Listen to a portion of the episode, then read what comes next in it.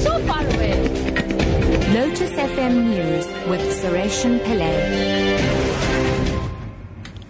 Four o'clock, good afternoon. The Hawks have confirmed that the baby that a Pietermaritzburg had, mother had advertised for sale on Gumtree was indeed her own.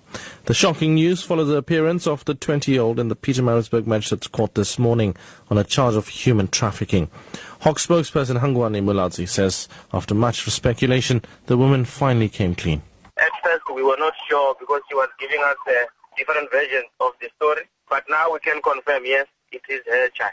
The child is being uh, looked after by the Department of Social Development. He's in a place of safety as we speak. Mulaudzi says the woman was arrested in Peter Pietermaritzburg after an undercover agent arranged to buy the 19-month-old baby from her.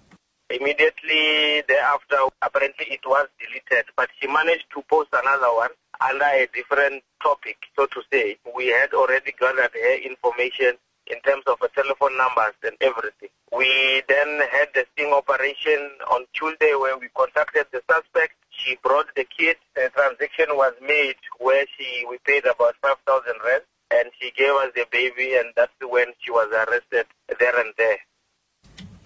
The woman is due to apply for bail later this month. Eleven men arrested in connection with the Brook Street taxi rank shooting in the Durban CBD last month have been granted bail of 10,000 rand each by the local magistrates court. Three people were killed in the shooting.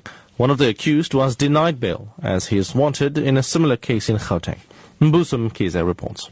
Loud cheers rang out in a packed courtroom as 11 of the men who were arrested after a deadly shootout last month in the Durban CBD were granted bail. Magistrate Pumlani Pengu said it would not be in the interest of justice if they denied bail as the investigation into the shooting may take up to a year to conclude. However, he imposed strict conditions which include that the suspects may not go to the Brook Street rank or contact or interfere with any of the witnesses or officials working on the case. They can also not leave the country and have to report to the police station weekly. Accused number 12, who was wounded during the shootout, wasn't granted bail as he is wanted in Johannesburg for a murder of a taxi boss. The Durban matter has been adjourned until the 18th of January for further investigations. COSATU has questioned the ANC's leadership allowing the public spat between its senior officials on the matter of set-top boxes encryption and digital migration. Communications Minister Faith Muthambi has been at loggerheads with the ANC's Communications Committee on the issue following the ANC's National General Council last weekend. Muthambi is accused of publicly going against the ANC's agreed policy that advocates the encryption of government-sponsored set-top boxes and in the process suggesting committee chairperson Mthembu is a liar. Mthembu has called for a meeting with Muthambi over the issue.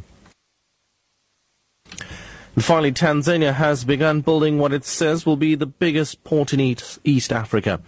The Bagamoyo port will cost more than 110 billion rand to construct. The BBC's Alice Mutengi reports. When completed in two years' time, Tanzania says the port will not only transform the economy of the sleepy tourist town of Bagamoyo, but that it will put the country in good state to compete for regional business, especially with rival Kenya. Much of funding for construction is from the Chinese Merchant Bank. It is hoped that Bagamoyo will handle 20 million containers, almost double the current capacity of the main Dar es Salaam port. Your top story at 4 o'clock, the Hawks have confirmed that the baby that a Pietermaritzburg woman had advertised for sale on Gumtree was indeed her own. I'm Suresh Pillay. I'll have your headlines at half past four. It's back to the young ones in Dundee.